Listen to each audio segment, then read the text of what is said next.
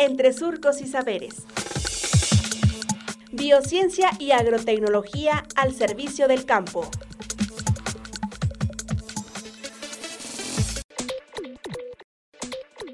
Importancia del uso de películas para invernadero en la región sureste de Coahuila y sus beneficios. Maestro en Ciencias Jesús Olivo Padilla, investigador del Departamento de Procesos de Transformación de Plásticos del SICA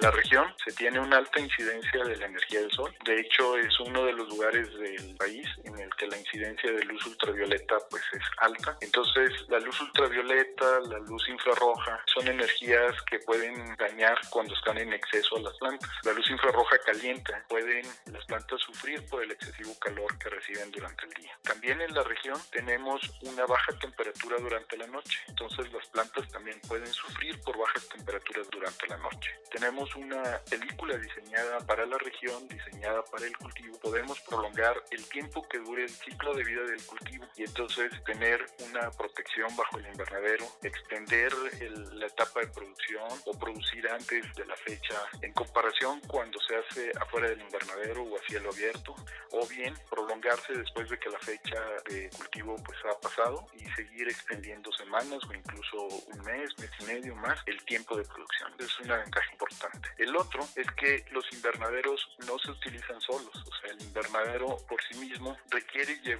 más tecnificación al agua. La utilización de invernaderos combinados con sistemas de riego tecnificados pues va a permitir una mejor utilización del agua. Y en la región pues es un problema la carencia de agua que se tiene en la región. Entonces se puede optimizar el uso del agua la película para invernadero diseñada para mantener el calor dentro de un rango que las plantas se sientan cómodas puede ser muy beneficioso